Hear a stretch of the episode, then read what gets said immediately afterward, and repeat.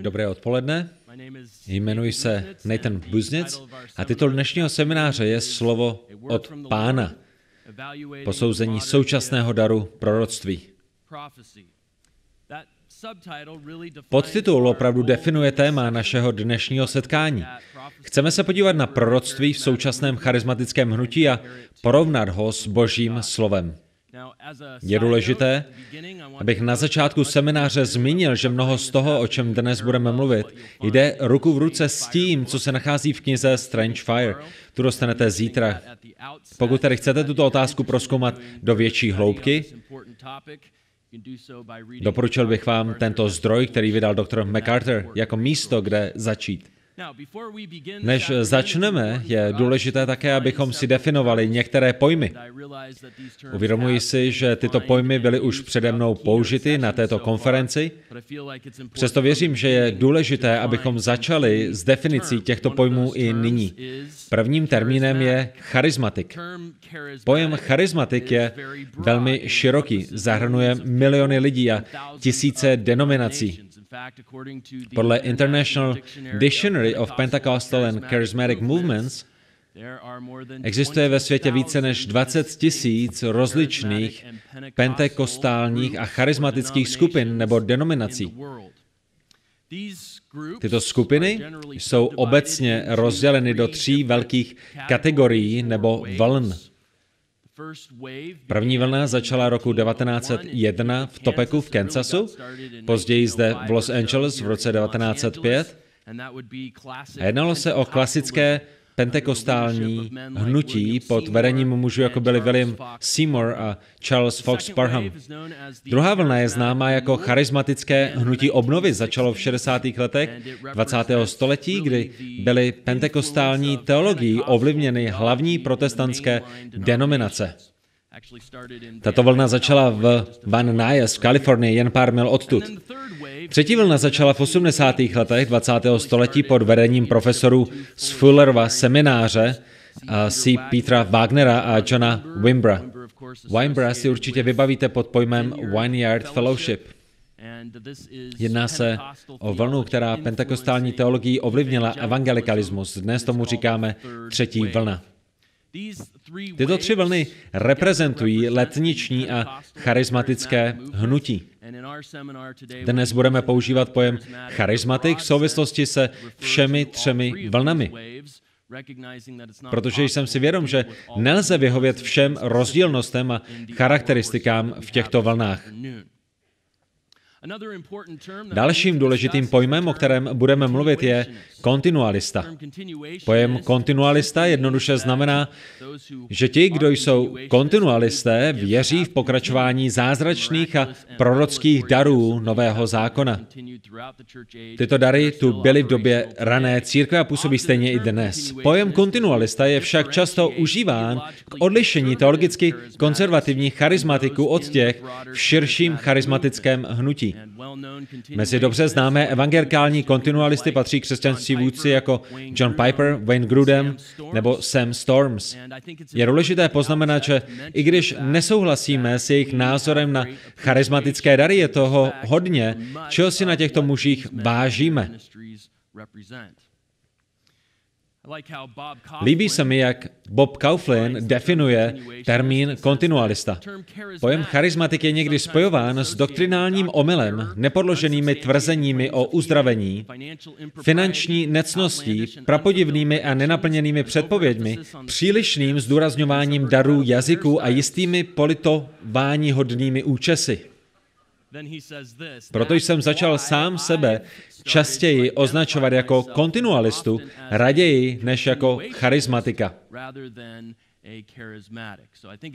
Věřím, že bylo dobré si vyjasnit rozdílnost těchto 2 pojmů. A posledním pojmem je ustanista. Pojem ustanista se vztahuje k těm, kdo věří, že zázračné dary a dary zjevení ustaly krátce po apoštolské době. Ustanisté tedy prohlašují, že znamení jako dar apoštolství, dar proroctví, dar jazyků, dar uzdravení již dnes církvi nejsou aktivní. Jakmile pominula doba apoštolů a kánon písma byl kompletní, hlavní účel těchto darů byl naplněn a dary pominuly. Když jsme si tedy definovali klíčové pojmy, můžeme svou pozornost obrátit na dar proroctví. Když mluvíme o proroctví, nebo daru proroctví, nebo slovu proroctví, mluvíme o lidmi vyhlašovaném zjevení z hůry. Kontinualista Sam Storms definuje proroctví přesně takto, a cituji, lidmi vyhlašovaná zpráva zjevení z hůry. Pro ujasnění nemluvíme tedy o kázání, ale konkrétně mluvíme o přijímání nových zjevení od Boha, která jsou sdělena skrze lidského proroka. A pokud jde o tu nejzákladnější definici proroctví, myslím si, že většina ustanistů by se shodla na tom, že bibličtí proroci jako Mojžíš a Izajáš dostávali nová zjevení od Boha, která potom vyhlašovali lidem. Vyhlašovali a promlouvali boží pravdy a zapisovali je. Mnozí charismatici dnes obdobně tvrdí, že dostávají nová zjevení od Boha, která jsou poté schopni předat ostatním ve formě slova proroctví. Dalším termínem je slovo prorok. Slovo prorok pochází z řeckého profetés, což znamená mluvit v zastoupení nebo být mluvčím. Prorok je tedy podle definice mluvčím za Boha. A to si myslím, že je důležité. Když někdo tvrdí, že má dar proroctví nebo tvrdí, že má slovo od Pána, tak v podstatě říká, že je božím mluvčím. V tomto bodě bychom měli zvážit důležité věci. Musíme zkoumat proroky. V průběhu dějin se objevilo mnoho lidí, kteří tvrdili, že jsou proroci, kteří mluví za Boha. Ale všichni křesťané, ať už charismatici, kontinualisté nebo ustanisté, by se shodli na tom, že alespoň někteří z těchto proroků skutečně byli lživí proroci, falešní proroci. Kvůli nedostatku času zde představím jen 3 příklady. Ve 2. století existoval falešný prorok jménem Montanus.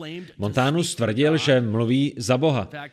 Samotné Montanovo hnutí si říkalo nové proroctví. Řekl, že svět se chystá k zániku, od svých následovníků vyžadoval extrémně zákonické mravní normy a tvrdil, že Bůh se chystá založit nový Jeruzalém, ne v Jeruzalémě, ale ve městě Pepuza ve Frygii. Jeho předpovědi o konci světa se samozřejmě nevyplnily. Raná církev ho prohlásila za heretika. Přesuneme-li se do reformace, dr. Lawson včera hovořil o části radikálních reformátorů, kteří také občas tvrdili, že dostávají přímá zjevení od Ducha Svatého. Jeden z nich, muž jménem Melchior Hoffmann, tvrdil, že Nový Jeruzalém bude založen ve Štrasburku v Německu. Jeho učedník jménem Jan Mathis řekl, že Nový Jeruzalém bude založen v německém Münsteru. Jednoho dne snad někdo pochopí, že Nový Jeruzalém bude v Jeruzalémě, ale uvidíme.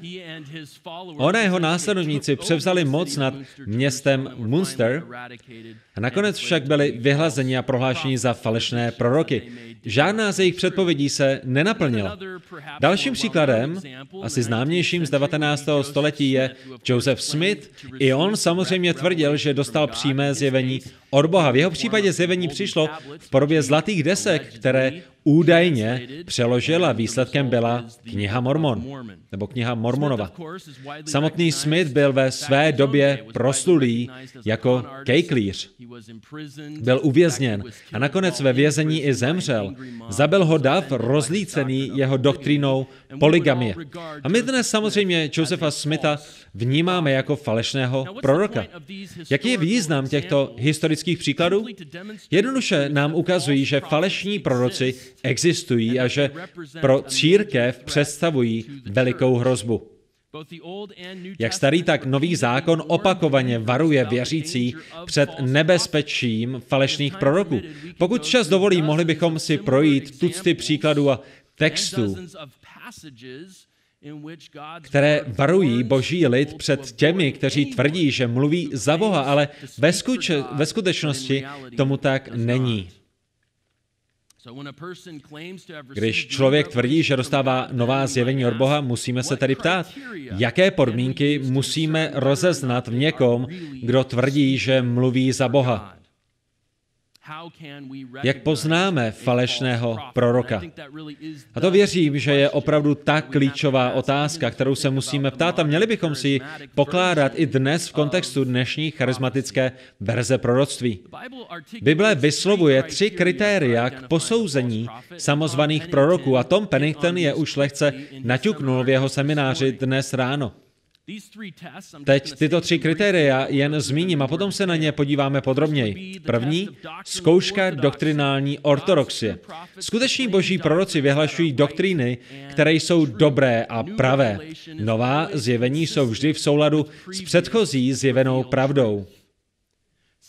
Druhá, morální charakter. Skutečné boží proroky definuje posvěcený život. Ti, kteří tvrdí, že mluví za Boha, musí rovněž žít podle zjevených božích pravd. A třetí je přesnost předpovědí. Přesnost předpovědí. Skuteční boží proroci předpoví budoucí události nebo skryté věci se 100% přesností. Každý bod si teď projdeme podrobněji. Za prvé tedy, skutečný prorok musí být doktrinálně ortodoxní. A naopak, každý samozvaný prorok, který svádí lidi tím, že je uvádí to do teologického omylu, je falešným prorokem. Existuje mnoho textů, které tento bod dokládají. Kvůli času vám předložím jenom 2 z nich. Jeden už zmínil Tom v jeho semináři a tím je Deuteronomium 13, 1. až 5. verš a tady je, co je tam napsáno. Kdyby povstal ve tvém středu prorok nebo někdo, kdo hádá ze snů a nabídl ti znamení nebo zázraky, kdyby se dostavilo to znamení nebo ten zázrak, když říkal, pojďme za jinými bohy, které jsi neznal a služme jim, neuposlechneš slov takového proroka nebo toho, kdo hádá ze snů. To vás zkouší Hospodin, váš Bůh, aby poznal, zda milujete Hospodina, svého Boha, celým svým srdcem a celou svou duší. Hospodina, svého Boha, budete následovat a jeho se budete bát, budete dbát na jeho přikázání a poslouchat ho. Jemu budete sloužit a k němu se přimknete, avšak takový prorok nebo ten, kdo hádá ze snů, bude usmrcen, protože přemlouval k odpadnutí od Hospodina, vašeho Boha, který vás vyvedl z Egypta a vykoupil tě z domu otroctví. Chtěl tě svést cesty, po které ti Hospodin, tvůj Bůh, přikázal chodit. I odstraníš zlo ze svého středu. Jinými slovy, Mojžíš říká, že pokud k vám přijde prorok, a dokonce i kdyby ten prorok vyslovil předpovědi, které by se vyplnily, i kdyby řekl věci, které se naplní, pokud vás takový prorok svede od biblických doktrinálních pravd k herezi nebo omylu, potom je takový prorok falešným prorokem. Všimněte si, jak vážně Bůh nakládá s takovou urážkou. Urážkou pro takové hanebné prorokování určil trest smrti. V kontextu Nového zákona překládá Petr podobné varování v 2. listě Petrově 2.1. V božím lidu bývali ovšem i lživí proroci, tak i mezi vámi budou lživí učitele, kteří budou záludně zavádět zhoubné nauky a budou popírat panovníka, který je vykoupil, tím na sebe uvedou náhlou zhoubu. Všimněte si, že Petr v této pasáži přirovnává falešné proroky Starého zákona k falešným učitelům Nového zákona. Ti, kdo vyučují lživou doktrínu, se projevují jako falešní proroci. Kdybychom chtěli, mohli bychom strávit celé dnešní odpoledne dokládáním toho, že dobře známí charismatičtí proroci vyučují nehorázné formy doktrinálních omylů. Od Evangelia Prosperity přes hnutí slova víry k oneness pentakontalismu, o těchto skupinách už mluvil doktor MacArthur dnes ráno, větší část charismatického hnutí je stěží známa pro svou doktrinální ortodoxii. 3 a uvědomuji si, že mluvím o rozlehlém hnutí. Když vidíme nehorázné doktrinální omily vyučované samozvanými proroky, jako když Benny Hinn slavně tvrdil, že ve skutečnosti existovalo 9 členů Boží trojice, nebo když Kenneth Copeland prohlásil, že když Ježíš zemřel na kříži, vzal na sebe přirozenost satana, můžeme si být i hned jistí, že tyto osoby nejsou pravými proroky. Ale musíme pokračovat. Za druhé, morální charakter. Morální charakter je druhým požadavkem, kritériem pro skutečného božího proroka. Každý samozvaný prorok, který žije v bezuzdném chtíči a hamživosti nebo v jakémkoliv nevyznaném hříchu, ukazuje, že je lživým prorokem. Opět bychom se mohli podívat na mnoho biblických textů, které tento bod podporují, ale představíme si jenom 2 z nich. Jeremiáš 23. Jeremiáš říká, také u jeruzalémských proroků jsem viděl hroznou věc. Cizoložství a neustálé klamání. Posilující ruce zlovolníků, aby se nikdo neodvrátil od svých zlých činů. Jsou pro mne všichni jako Sodoma a obyvatelé města jako Gomora. Proto Hospodin zástupů praví proti těm prorokům toto: hle, nakrmím je pelínkem a napojím je otrávenou vodou. Protože od jeruzalemských proroků vyšlo rouhačství na celou zemi. Toto praví Hospodin zástupů. Neposlouchejte slova proroků, kteří vám prorokují. Obluzují vás přeludy, ohlašují vám vidění svých srdcí a ne to, co vyšlo z úst Hospodinových.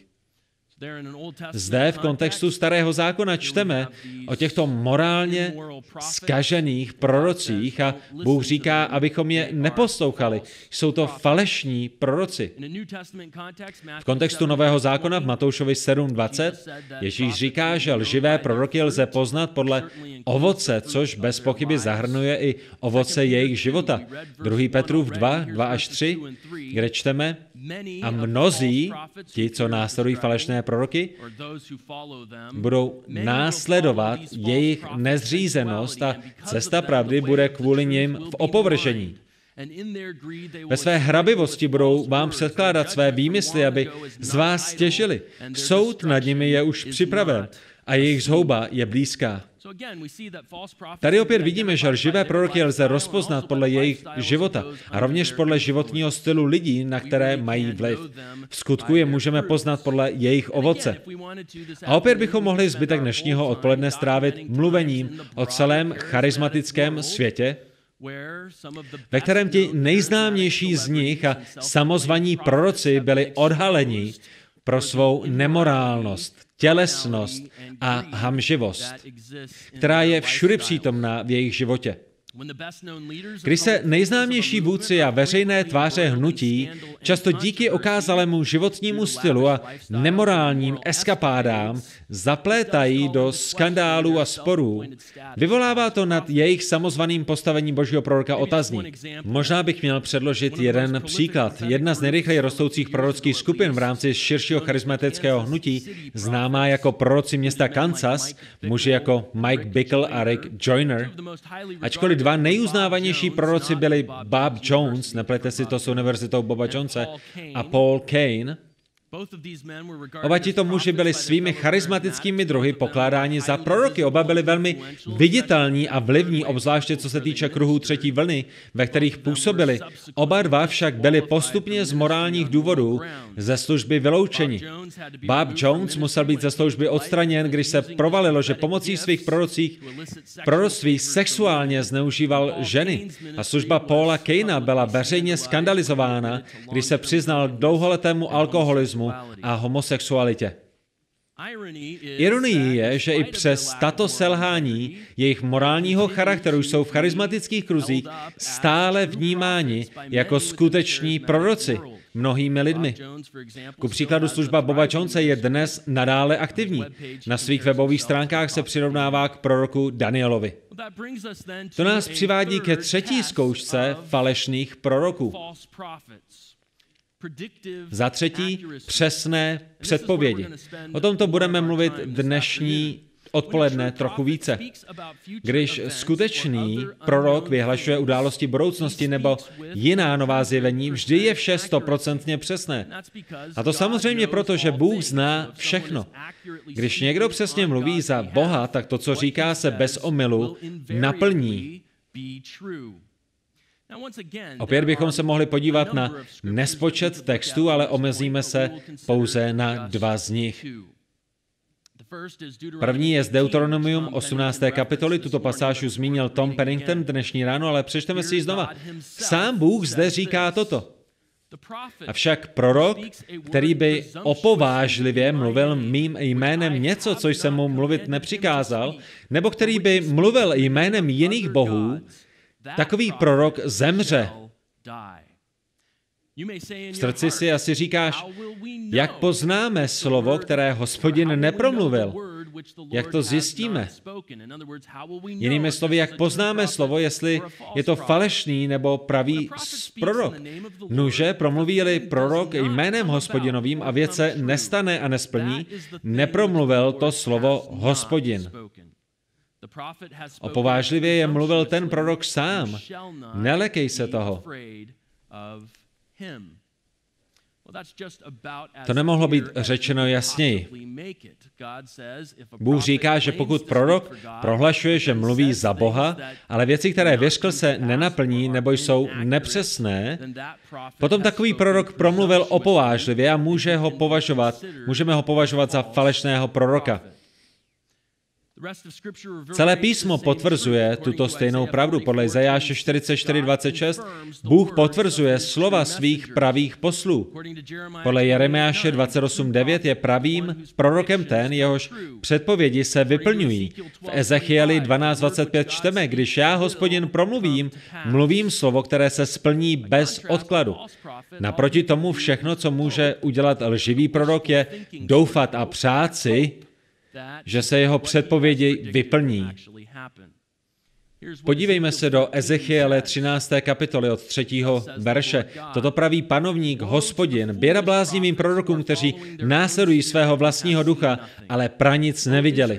Jako lišky ve zříceninách jsou tvoji proroci, Izraeli. Nenastoupili jste do trhlin a nezazdívali jste zeď izraelského domu, aby obstál v boji. Jejich vidění je šalba a jejich věštba lež. Říkají výrok Hospodinův, ale Hospodin je neposlal. A přece čekají na potvrzení slova. Doufají v potvrzení slova. Co pak jste neviděli šalebná vidění a nezvěstovali lživou věžbu? A přece říkáte výrok Hospodinův, přestože jsem já nepromluvil. Proto praví panovník Hospodin toto, protože jsou vaše slova šalba a vaše vidění lež. Chystám se na vás, je výrok panovníka Hospodina. Moje ruka je pozdvižena proti prorokům, kteří mají šalebná vidění a věští lež.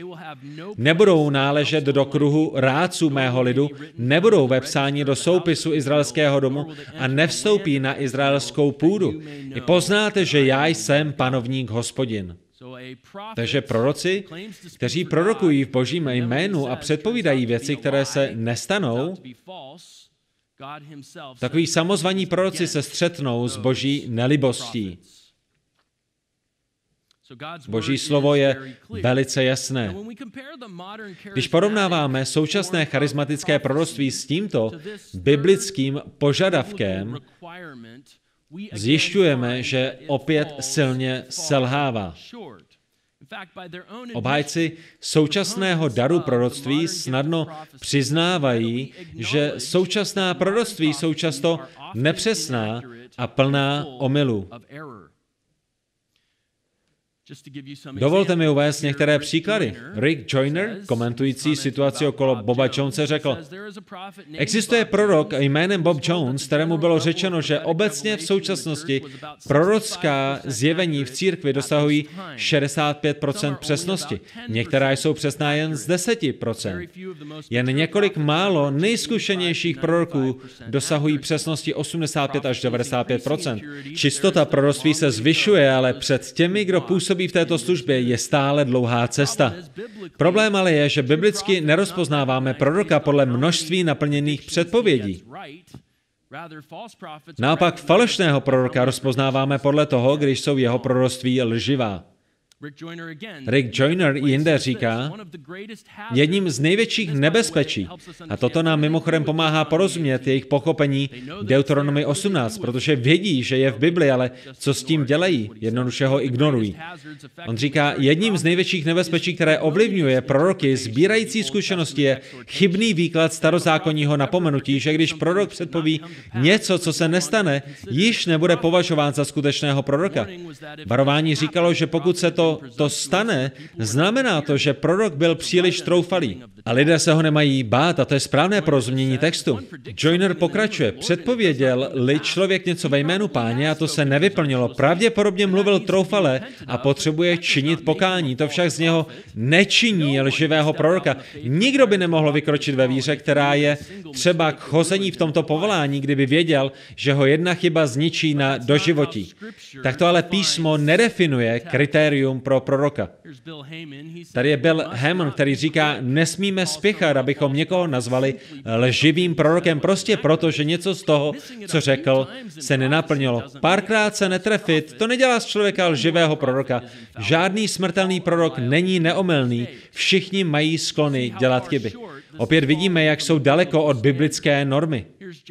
Jack Deere tvrdí, proroci jsou opravdu komplikovaní, proroci dělají chyby. A někdy, když prorok udělá chybu, je to závažná chyba. Myslím tím, že znám proroky, kteří díky chybě, kterou udělali loni, připravili lidi o miliony dolarů. Mluvil jsem s lidmi, kteří udělali špatné investice, vlastně se přestěhovali, utratili tuny peněz.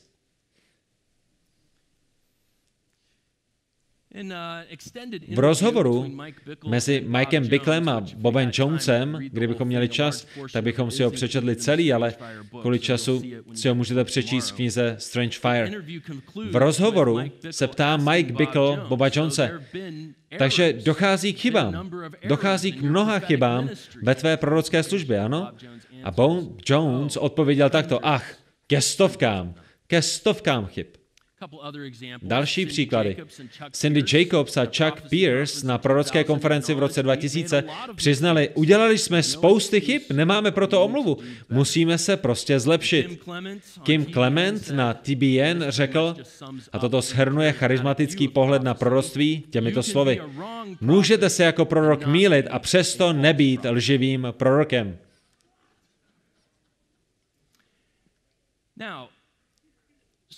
Někdo může namítnout, to je jen ve viditelném charismatickém hnutí, to je na TBN a v hlavních proudech charismatického hnutí, ale co kontinualisté? Co všichni ti konzervativní kontinualisté? Tento pohled na proroctví ale dominuje i mezi kontinualisty. Mezi nejznámější zastánce současného daru proroctví patří pravděpodobně Wayne Grudem. Grudem ve své knize Dar proroctví v Novém zákoně a dnes píše následující. Existuje téměř jednotné svědectví ze všech částí charismatického hnutí, že proroctví je nedokonalé a nečisté a bude obsahovat prvky, kterými se nelze řídit a kterým nelze důvěřovat. Kontinualisté připouštějí, že se proto může stát, že se lidé až příliš spolehnou na subjektivní proroctví a nechají se jim vést. A tak Wayne Grudem říká, k tomu obvykle dochází, protože nerozpoznali, že proroctví v době církve není slovem od Boha a může často obsahovat chyby. Sam Storms přidává. Člověk by se měl vyhnout tomu, aby při dělání každodenních rozhodnutí v životě hleděl na dar proroctví nebo na něm závisel. Božím záměrem daru proroctví není, abychom ho užívali jako obvyklý způsob rozhodování se podle jeho vůle. Jinými slovy, současným proroctvím bychom neměli věřit. A tady zajímavě Wayne Grudem mluví o tom, jak rozpoznat skutečné proroctví. Všimněte si, o jaké subjektivní rozlišování se jedná. To proto, že biblické objektivní kritéria k přesnosti prostě zahodili. Grudem říká, z pastoračního hlediska, pokud někdo zodpovídá za vedení skupiny nebo pokud pastor vede modlitevní setkání, posuzujte to, jak to vidíte. Musím použít americké připodobnění. Je to rozhodčí, kdo posuzuje míče a narhozy.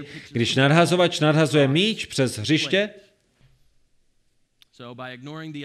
Tím, že jsou objektivní normy písma ignorovány, je tento způsob rozsuzování moderního proroctví zredukován na pouhou subjektivitu.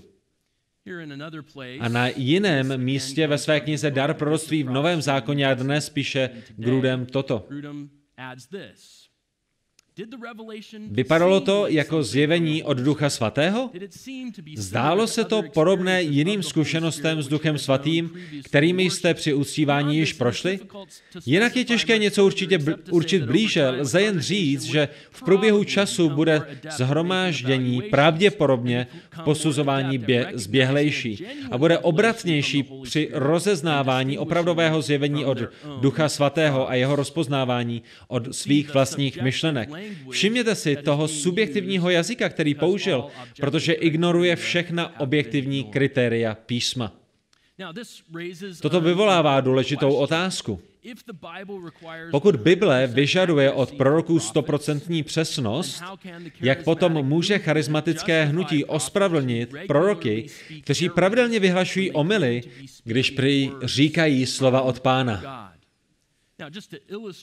Abych ilustroval některé z těchto omylů, mohli bychom například zmínit rok 1989, když Benny Hinn předpověděl, že Fidel Castro zemře někdy v 90. letech. Také předpověděl, že homosexuální komunita v Americe bude před rokem 1995 zničena ohněm. A také, že před rokem 2000 bude východní pobřeží zdevastováno velkým zemětřesením. Nic z toho se samozřejmě nenaplnilo. V 90. letech předpověděl Bob Jones a Rick Joyner, že Jižní Kalifornie bude v následujících měsících po velikém zemětřesení pohlcená Tichým oceánem. Ani to se nestalo. V roce 2007 předpověděl Pat Robertson ohromný teroristický útok na půdě Spojených států v tom stejném roce. Toto řekl Robertson ve svém pořadu. Pán neřekl, že nukleární, ale já věřím, že to bude něco takového, že to bude masové vraždění, možná miliony lidí, které postihne velká města, dojde k velice závažnému útoku. Po této zemi půjdou zlí lidé a existuje možnost, ne možnost, naprostá jistota, že zavládne chaos. Podobných historek je nespočet. To bylo jen pár šílených případů, abych vyjádřil dnešní myšlenku. Kdybychom uplatnili normu Deuteronomii 18, museli bychom tyto muže považovat za lživé proroky. Avšak charismatici rychle dodávají, jen proto, že se současný prorok v předpovědi nebo dokonce v mnoha předpovědích mýlí, neznamená to, že je falešný prorok, ale jak to mohou říci? Odpověď vás asi překvapí. Obránci moderního proroctví obecně tvrdí, že v písmu existují ve skutečnosti dvě kategorie proroků nebo proroctví. Prvním typem proroků je ten, který je popsán v Deuteronomii 18. Tento prorok musel být na 100% přesný. Do této kategorie by zahrnuli starozákonní proroky, apoštoly a všechny pisatele písma. Tito proroci museli být 100% přesní. Potom však obhajují, že existuje druhá, nižší kategorie proroků. Druhořadý prorok Nového zákona. Nazývají je kongregačními proroky Nového zákona a říkají, že od nich nebyla vyžadována úplná přesnost. V základě zní tento argument takto. Zatímco od prvořadých proroků jako Mojžíš, Izajáš, Petr a Pavel byla vyžadována absolutní přesnost, správnost a ortodoxie, tito druhořadí kongregační proroci měli dovoleno předávat proroctví plná omylů. Protože tato druhořadá forma proroctví nebyla neomylná, nebyla také směrodatná. Výsledkem je tedy to, že nemusíte uposlechnout slov takového proroka. V jistém směru tedy kongregační podoba proroctví nebyla v základě ničím jiným než duchem vedenou radou, která může a nemusí být přesná a u které si lidé mohli vybrat, zda ji budou následovat. A skutečně Wayne Grudem o tomto druhu proroctví říká, tuto myšlenku Boha, který člověku přivádí věci na mysl, bych vložil do stejné kategorie směrodatnosti jako radu od zbožné osoby. Tímto předefinováním biblického proroctví nám tak vyvstává značný pastorální problém. Na rozdíl od rady se tento druh proroctví dá použít ke zneužívání, manipulaci a donucování lidí. Ti si pak myslí, že svým uposlechnutím následují Pána, i když je opak pravdou. Kim Crutchfield, charismatický autor a advokát současného daru proroctví, toto uznává a říká, některé sbory a vůdci sboru se chovají nepatřičně. Nevybíraví vedoucí sboru využívají proroctví ke kritizování, pomlouvání a do srdcí lidí vsouvají strach. Lživá proroctví jsou využívána k ovládání lidí. Těm, kdo opouštějí sbor, předpovídají zkázu. Takový vůdci nedovolují lidem, aby kladli prorokovi otázky, aby posuzovali proroctví nebo je spochybňovali. To je jasné zneužití duchovní autority. Bezohlední vůdci často používají proroctví a slova od Pána, aby manipulovali svým stádem. To je nehorázná forma duchovní manipulace. Lidé se tak stávají zranitelnými vůči vrtochům a manipulaci rádoby proroků. Věřím, že má úplnou pravdu a v praxi je toto znát. Když řeknete, že máte Boží slovo pro můj život, bude to pro mě mnohem zásadnější než slovo rady nebo útěchy, které je z vaší hlavy. Vidíte tedy zničující vliv, jaký může mít tento druh proroctví. Lživá poselství dokážou na lidi skutečně uvalit těžké břímě. Ale existuje ještě větší problém. Kontinualisté chybná proroctví obhajují druhořadými proroky Nového zákona. Víc než pastorálním problémem je to, že Bible proroctví takto prostě nedefinuje. Jak Starý, tak Nový zákon. Poznámka o prorocích nižší třídy, kteří byli často ve svých prorockých prohlášeních nepřesní, v Novém zákoně zcela chybí. Nový zákon nikde netvrdí, že se od proroků v církvi vyžadoval nižší standard než od jejich starozákonních protějšků. Ve skutečnosti svědčí novozákonní důkazy o úplném opaku. Od novozákonních proroků, ať už byly součástí jakékoliv části církevního shromáždění, byla očekávána stejná norma jako od těch starozákonních.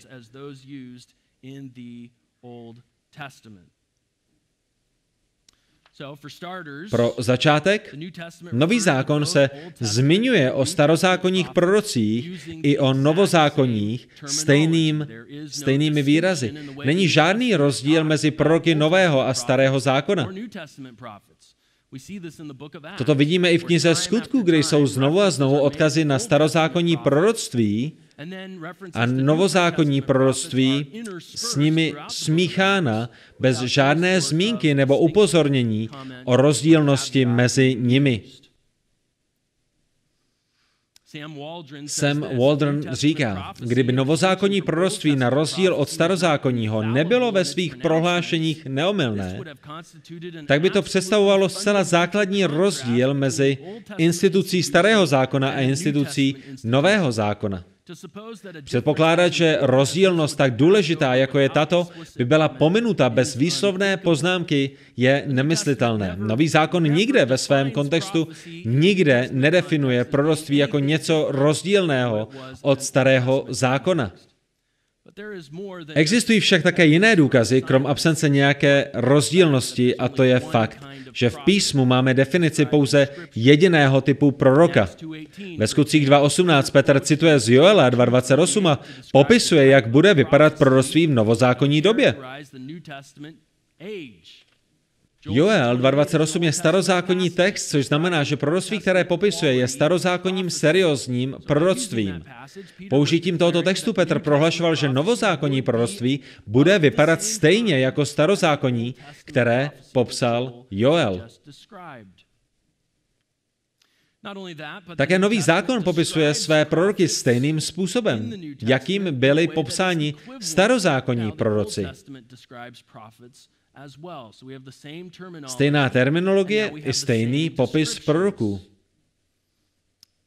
Dr. David Farnell, který zde v Master Seminary vyučuje Nový zákon, řekl po svém dlouhém studiu Nového zákona, že jde hlavně o proroka Agabuse, a o Agabovi budeme mluvit za malou chvíli.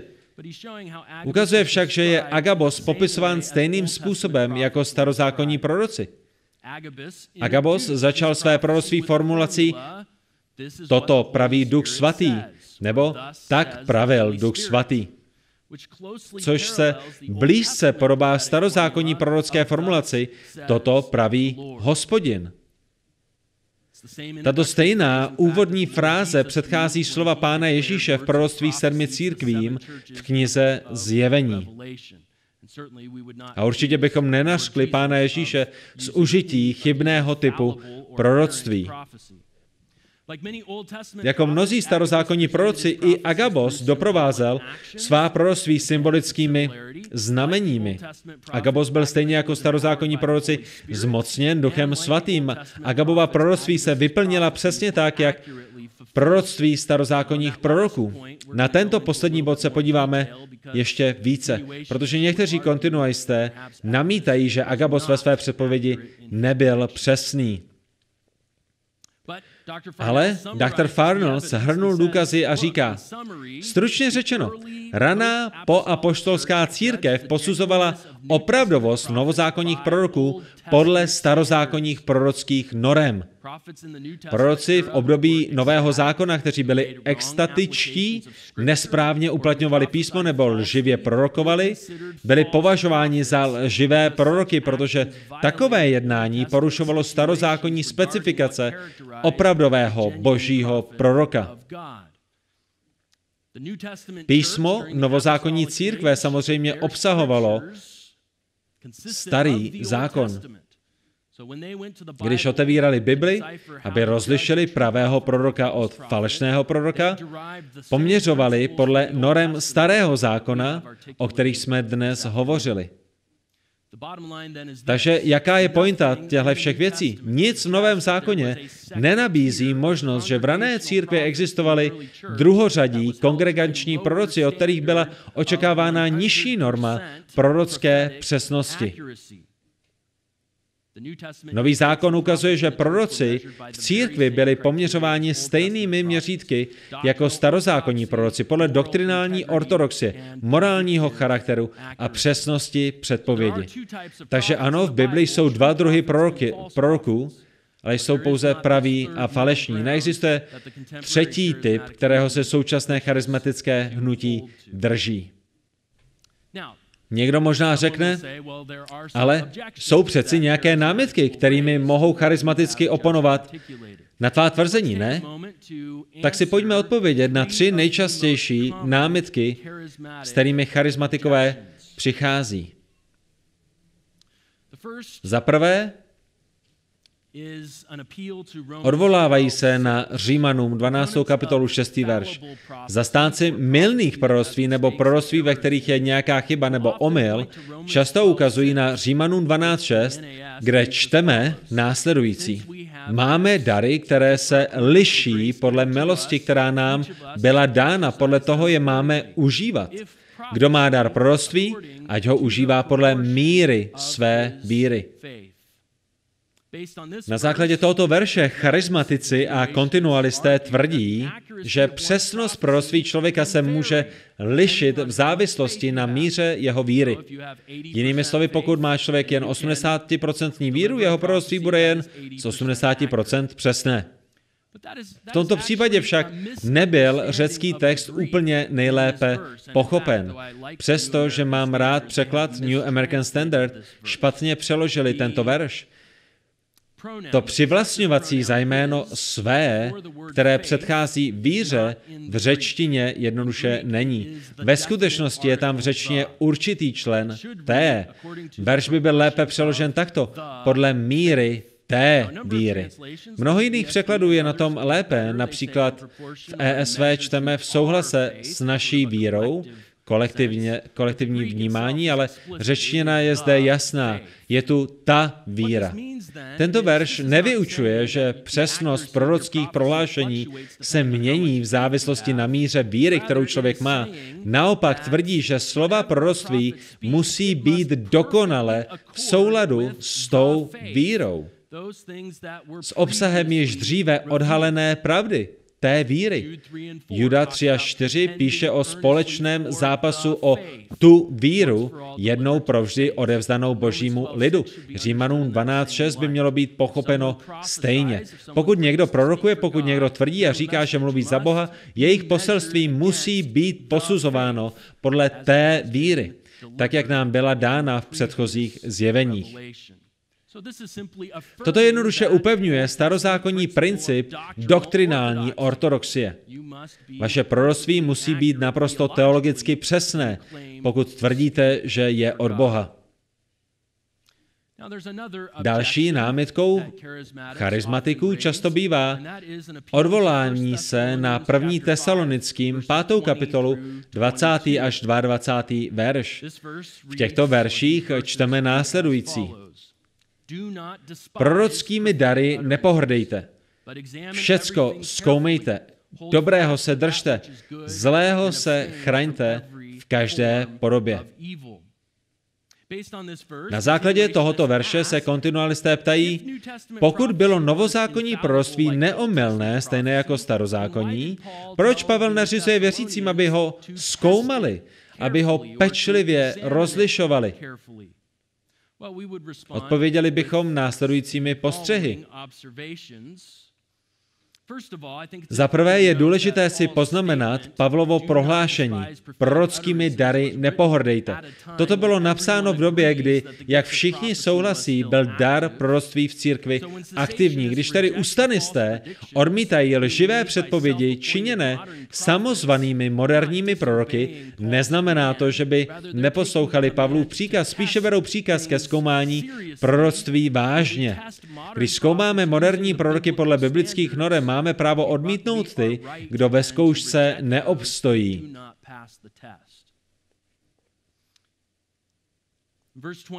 Ve verši 22 Pavel říká, že ta proroctví, která neprojdou zkouškou, potažmo ti, kdo taková proroctví prohlašují, mají být pokládána za zlé a věřící se od nich mají distancovat. To naznačuje, že v takovéto formě odmítání falešných proroctví je vážnost, gravitas, o kterou ustanisté usilují. Skutečnost, že Pavel dal pokyny svým čtenářům, aby pečlivě zkoumali proroctví, nedokazuje, že novozákonní proroctví bylo omylné. Spíše to naznačuje, že lživí proroci představovali pro novozákonní církev skutečnou hrozbu. Proto věřící potřebovali pečlivě zkoumat všechna možná proroctví, aby rozlišili opravdové proroky od těch falešných. Falešní proroci přinášeli zmatek do církve v Tesalonice. Jak vysvětluje John MacArthur, obzvláště tesaloničtí se potřebovali vyvarovat lživých proroků. Jim adresované 2 Pavlovy listy ukazují, že někteří z jejich sborů již byli svedeni. Jak ohledně Pavlova osobního charakteru, tak ohledně eschatologické budoucnosti církve. Mnoho z Pavlova vyučování bylo odpovědí na mylné učení, které v tesalonickém sboru způsobovalo zmatek. Myšlenka, že novozákonní proroctví musela být zkoumána nebo posuzována, neznamená, že bylo kvalitativně jiné než starozákonní proroctví. Právě z tohoto důvodu dal Bůh tyto zkoušky v Deuteronomiu 13 a 18. kapitole. To, aby starozákonní svatí mohli zkoumat proroctví. Stejně, jako to bylo přikázáno novozákonním věřícím v 1. Tesalonickém 5. Proč bylo zapotřebí zkoumat starozákonní proroctví? Protože stejně jako v dobách Nového zákona, hrozba falešných proroků byla stejně přítomná. Myslím, že je důležité poznamenat, že také ve Skutcích 17.11 byli berojští pokládáni za ušlechtilé, protože zkoumali učení, které jim přinesl sám apoštol Pavel. I apoštolské učení bylo posuzováno podle toho, co bylo již dříve zjeveno. Doktor MacArthur tedy říká, když to vše dáme dohromady, uvidíme, že 1. Tesalonickým 5 nepodporuje charismatický postoj ohledně omylného proroctví. Naopak vede k opačnému závěru, protože vyzývá křesťany, aby zkoumali každé poselství nebo poslach, který tvrdí, že přichází od Boha. Když aplikujeme zkoušky písma na údajná zjevení současných charismatiků, rychle uvidíme jejich prorokování takové, jaké skutečně je. Nebezpečný padělek. Je další námitka, která je vznášená mnoha charismatiky, a možná se jedná i o nejčastější námitku ze všech. I Tom o ní už mluvil dnes ráno v jeho kázání, ale podívejme se krátce na proroka Agabuse. Ve Skutcích 11. kapitole 28. verši je Agabus potvrzen jako pravý prorok, který přesně předpověděl přicházející hladomor. Ale diskuze nastává u Skutků 21. kapitoly 10. až 11. verše. Podle kontinualistů je Agabus pravý prorok, který se ale zmýlil v podrobnostech jeho předpovědi. Podle nich je příklad jediného novozákonního proroka, který prorokoval mylně, ale přesto je považován za pravého proroka. Tady je, co píše Lukáš ve Skutcích 21, 10 až 11. Když jsme tam byli několik dní, přišel z Judska prorok jménem Agabus. Přišel k nám, vzal Pavlu v opasek, svázal si jí nohy i ruce a řekl, toto praví Duch Svatý, muže, kterému patří tento opasek, Židé v Jeruzalémě takto svážou a vydají pohanům.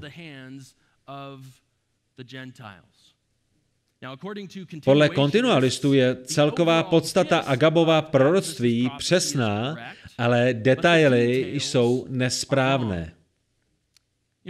Konkrétně se podle nich Agabus zmínil, když prohlásil za prvé, že Židé Pavla spoutají a za druhé, že ho vydají do rukou Římanů. Wayne Grudem vysvětluje, jde o proroctví, jehož dva prvky, svázání a vydání Židy, jsou dalším vyprávěním jasně vyvráceny. Jinde Grudem dodává, předpověď nebyla úplně mimo, ale obsahovala nepřesnosti v detailech, které by vyvolaly pochybnosti o platnosti u kteréhokoliv starozákonního proroka. Co si tedy máme o Agabovi myslet? Jsou detaily jeho proroctví biblickým textem vyvráceny? Mýlil se, když předpověděl, že Židé Pavla svážou a předají ho Římanům? Já si to zcela jistě nemyslím. Naopak věřím, že Agabus měl naprostou pravdu ve svém proroctví a dám vám 5 důvodů proč. Za prvé, nic v textu nenaznačuje, že se Agabus ve svém proroctví zmýlil. Takže argument, že je jeho proroctví později jasně vyvráceno, je mylný. Ani Lukáš, ani Pavel, ani nikdo jiný v písmu nekritizuje přesnost Agabovy předpovědi, ani neříká, že se zmýlil. Při nejlepším je tímto postoj kontinualistů k Agabovi založen na argumentu zmlčení. Za druhé, Lukášův popis toho, co se stalo Pavlovi v Jeruzalémě, naznačuje později ve Skutcích 21, že ho Židé skutečně svázali, přesně jak Agabus předpověděl. Lukáš zde ani nemusí opakovat všechny detaily, protože je nám už předal skrze slova Agabova proroctví. Později však vidíme, že se všechny detaily jasně naplnily. Zbytek Skutku 21 nám tedy říká, že Židé se chopili Pavla, zmocnili se ho, vlekli ho, chtěli ho zabít a přestali ho bít, až když dorazili římští vojáci. Později, když Pavel stojí před Agripou, opakuje, že se ho Židé zmocnili v chrámu a chtěli ho zabít. Dáv musel Pavla nějakým způsobem spacifikovat, aby mu toto vše mohli provést, protože Pavel nechtěl jít dobrovolně. Když ho násilně dostávali z chrámu k jeho spoutání, použili cokoliv, co bylo zrovna po ruce, proto aby ho mohli svázat a odvést. A tak tedy z 21. a 26. kapitoly Skutků logicky vyvozujeme, že Pavel byl svázán přesně jak Agabus řekl. Význam řeckého slova svázat je také zatknout nebo uvěznit. Může to však znamenat i svázat provazy nebo svázat kusy látky. Takže když Agabus řekl, že bude takto svázán, přesně tak se to i stalo. Za třetí, Pavlovo pozdější svědectví potvrzuje, že ho Židé vydali Římanům. Kontinualisté tvrdí, že se Agabus také zmýlil, když předpovídal, že Židé předají Pavla Římanům. Lze však nařčení z takového omylu podepřít textem? Ve Skutcích 21:32 je Pavel při příchodu římských vojáků bit. Jakmile Židé vidí, že vojáci přicházejí, přestávají Pavla bít. Z textu lze logicky vyvodit, že jakmile vojáci dorazili, dav se rozešel a zbídačený Pavel byl vydán do rukou římských vojáků.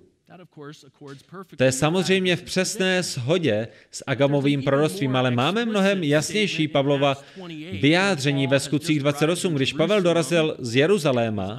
V Římě byl pod domácím vězením a Lukáš zapsal toto. Když jsme přišli do Říma, dostal Pavel dovolení, že může bydlet v soukromém bytě. Po 3 dnech pozval k sobě významné Židy a když se shromáždili, řekl jim. A tady je, co říká Pavel. Bratři, já jsem už v Jeruzalémě byl vydán jako vězeň do moci Římanů. Slovo vydání je to stejné slovo, které použil Agabus, když řekl, že Pavel bude vydán Židy do rukou Římanů. Říká jasně, já jsem už v Jeruzalémě byl vydán jako vězeň do moci Římanů. Vidíme tedy, že není třeba hanobit a pochybovat o podrobnostech Agabova proroctví. A teď asi nejdůležitější důvod, proč věřím, že je nebezpečné označovat podrobnosti Agabova proroctví za mylné. Agabus cituje Ducha Svatého. Ve Skutcích 21:11 začíná Agabus své proroctví prohlášením, toto praví Duch Svatý. Stejně jako starozákonní proroci prohlašovali, tak praví Hospodin. Nic v textu nenaznačuje, že se v tom mýlil. Ve skutečnosti sám Duch Svatý inspiroval Lukáše k zaznamenání Agabova proroctví právě tímto způsobem. Ti, kdo by rádi obvinili Agaba z omylu, by měli být velmi opatrní. A myslím to naprosto vážně. Agabus cituje Ducha Svatého a je nebezpečné obvinit jeho slova z nepřesnosti. Poslední z 5 a asi nejméně významný důvod, sám si ho cením, protože vyučuji církevní historii, nikdo nikdy v průběhu církevních dějin neovinil Agabovo proroctví až na dnešní charismatické hnutí. Dnešní ráno nemáme tolik času, abychom si přečetli, co napsali Augustín nebo Jan Zlatoustý či Řehoř z Nazianzu, Ambrož a další, kteří píší o Agabovi. Když už ale Agaba zmiňují, což není moc často, dávají ho do seznamu starozákonních proroků jako Izajáš nebo Ezechiel a nikdy, ale nikdy ani nenaznačují, že by jeho proroctví mohlo být mylné. Na základě těchto 5 důvodů pevně doufám, že i vy vidíte, že v Agabově proroctví není ani špetka falše. Dokládají to církevní dějiny, ale i jasně čtený biblický text. Nic ani nenaznačuje omyl v Agabově proroctví. To znamená, že pokud se Agabus ve svém proroctví nemýlil, potom se v Novém zákoně nevyskytují žádné příklady proroka, který by se spletl v podrobnostech. Jaké implikace má to, o čem jsme dnes mluvili? Zbývá nám už jen pár minut, takže si pojďme shrnout, co jsme zatím probrali a jaké to má implikace. V souhrnu Bible vyslovuje 3 kritéria, podle kterých rozeznáváme pravého proroka od lživého. Tato kritéria jsou za prvé doktrinální ortodoxie, za druhé morální charakter a za třetí přesnost v předpovědích.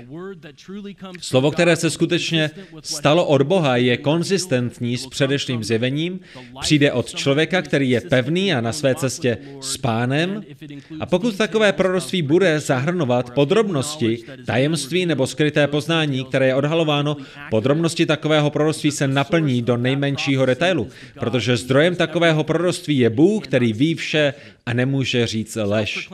Samozvaní proroci, kteří selžou v kterémkoliv bodě těchto 3 kritérií, by měli zvážit závažná biblická varování pro ty, kdo lživě mluví za Boha.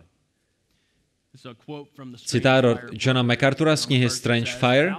Lživí proroci jsou falešní proroci, nebo přinejlepším svedení neproroci, kteří by měli okamžitě zmlknout a přestat předstírat, že mluví za Boha. V porovnání s jasnými kritérii uvedenými v Božím slově, nic ohledně současného proroctví neobstojí. Ustanisté naproti tomu vyučují, a já si vážím obranu ustanismu Toma Penningtona z dnešního rána, věříme, že dar proroctví ustal. Podle Efeským 2.20 byli apoštolové a proroci jako základ církve určeni pro dobu založení církve. A když tato éra skončila, potom odešli ze scény i apoštolové a proroci a tyto dary odešli společně s nimi.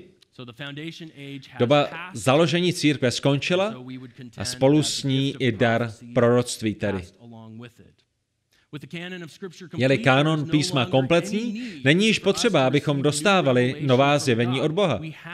Máme prorocké slovo a to obsahuje vše, co potřebujeme k životu pro zbožnost.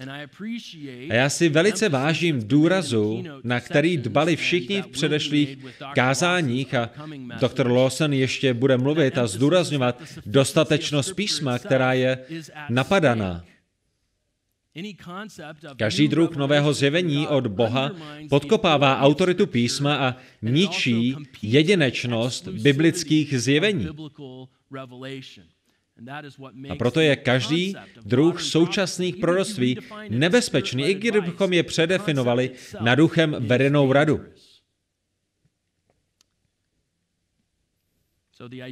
Myšlenka, že nám jsou stále dávána nová zjevení, podrývá doktrínu dostatečnosti písma, dovoluje bezúzdným vedoucím, aby zneužívali lidi ve jménu Boha.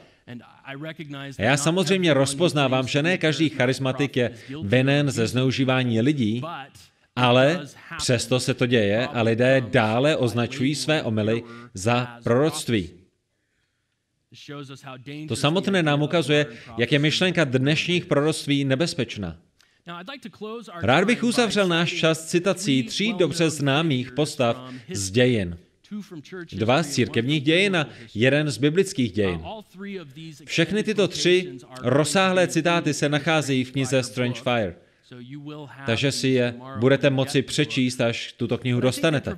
Ale myslím si, že se dobře hodí k ukončení naší diskuze o současném proroctví. Ta první je od dobře známého britského pastora 20. století, Davida Martina Lloyda Jonese. Poslechněte si, co řekl o textu v Efeským 4. kapitole. Říká, zkuste si představit naše postavení, kdybychom neměli tyto novozákonní epištoly, ale jen starý zákon, takové bylo postavení rané církve. Pravda se v ní šířila předně vyučováním a kázáním apoštolů, ale to bylo nahrazováno vyučováním prorokům, kterým byla svěřena pravda a také schopnost mluvit jasně a s mocí v projevu a autoritě ducha. Avšak jakmile byly tyto novozákonní dokumenty sepsány, úloha proroka již nebyla potřeba. Opět si všimněme, že v dějinách církve často vznikly problémy, protože lidé si mysleli, že jsou proroci v novozákonním smyslu a že obdrželi zvláštní zjevení pravdy. Odpovědí na to je, že díky existenci Nového zákona už nemáme žádnou potřebu další pravdy. To je jasná věc. Celou pravdu máme v Novém zákoně a nemáme žádnou potřebu dalšího zjevení.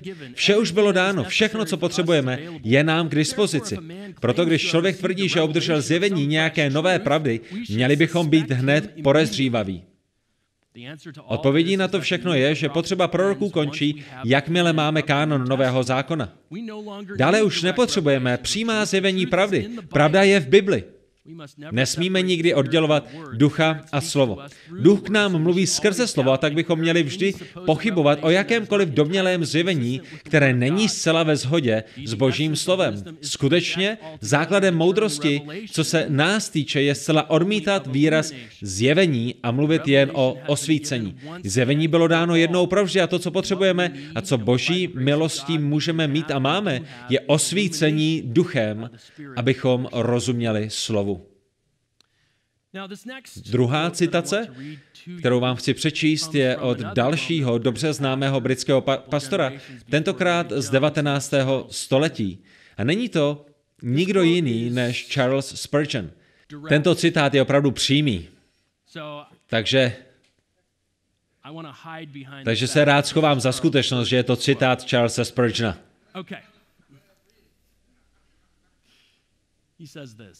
Tady je, co řekl. Ctěte Božího ducha tak, jak byste ctili Ježíše Krista, kdyby byl přítomen.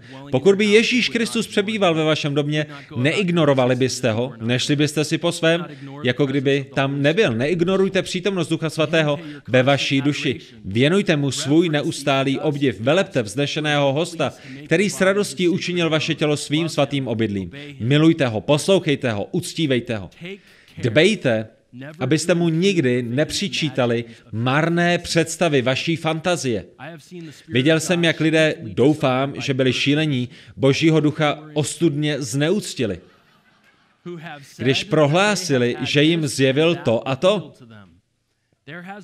Už roky neminul týden, abych nebyl obtěžován zjeveními pokrytců a šílenců. Poloblázni ke mně velmi rádi přicházejí se vzkazy od Pána. A možná je to zbaví trápení, když jim jednou provždy řeknu, že o žádné jejich hloupé vzkazy nestojím.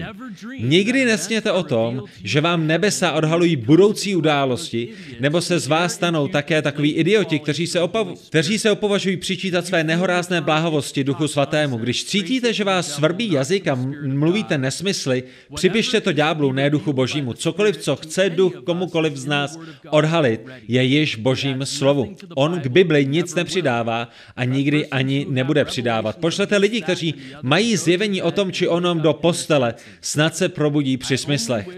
Jen bych si přál, aby následovali mou radu a již neuráželi Ducha Svatého tím, že budou vršit své nesmysly u jeho dveří.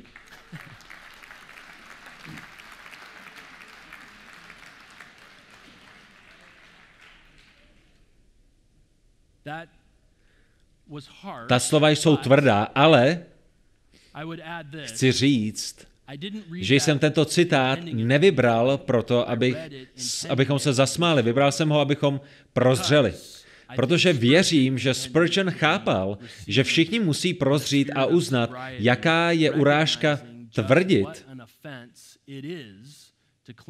že promlouváte za Boha, když za něj ve skutečnosti nemluvíte.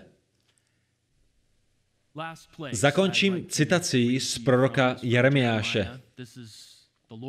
Sám Hospodin zde mluví skrze proroka Jeremiáše. Jeremiáš 23, 16 až 32. A věřím, že toto podtrhává vážnost, s jakou Bůh přistupuje k lidem, kteří tvrdí, že jsou proroci, ale zjevení, která údajně dostali, jsou z jejich vlastních představ a ne od Boha. Neposlouchejte slova proroků, kteří vám prorokují. Obluzují vás přeludy, ohlašují vám vidění svých srdcí a ne to, co vyšlo z úst Hospodinových. Já jsem ty proroky neposlal a přesto běží. Nemluvil jsem k nim a přesto prorokují. Kdyby byli v důvěrném obecenství se mnou a hlásali má slova mému lidu, odvrátili by je od jejich zlé cesty a od jejich zlých skutků. Slyšel jsem, co říkají proroci, kteří v mém jménu prorokují klam. Říkají, měl jsem sen, měl jsem sen. Jak dlouho ještě? Je něco v srdci proroků, kteří prorokují klam? A proroků, kteří prorokují les svých srdcí? Hle, já jsem proti těm prorokům, je výrok Hospodinův, kteří používají svého jazyka k tomu, aby říkali výrok Hospodinův. Hle, já jsem proti těm, kdo prorokují klamné sny, je výrok Hospodinův. Vypravují je a svádějí můj lid svými klamy a svou chvástavostí. Já jsem je ani neposlal, ani nepověřil, tomuto lidu nejsou k užitku, je výrok Hospodinův. Zakončeme modlitbou. Nebeský Otče, tato závěrečná slova jsou velice silná. A nechceme, aby byly brána na lehkou váhu, ale ať každý uzná jasné varování písma. Otče, děkujeme ti, že jsi nám dal prorocké slovo, které je úplné a které je dostatečné. Odhaluje nám moudrost Boží, což je vše, co potřebujeme k životu ve zbožnosti. A tak tě, Pane, prosíme, když tak budeme užívat toho, co jsme dnes slyšeli, abychom byli věrní při hledání naší radosti, uspokojení a pokoje v tom, co jsi nám zjevil v písmu. Nedovol, abychom si hledali jiný zdroj poznání, protože žádný jiný není. Ty jsi se nám dal poznat skrze své slovo. A dal jsi nám svého svatého ducha, skrze kterého docházíme k porozumění. Skrze jeho moc jsme osvíceni k pravdě písma a podřizujeme se jí. Tak tě, Pane, prosíme, když jsme připodobňováni do tvého slova. Dej, ať také rosteme do podoby tvého syna, Ježíše Krista. Modlíme se v jeho vzácném a svatém jménu. Amen. Děkuji.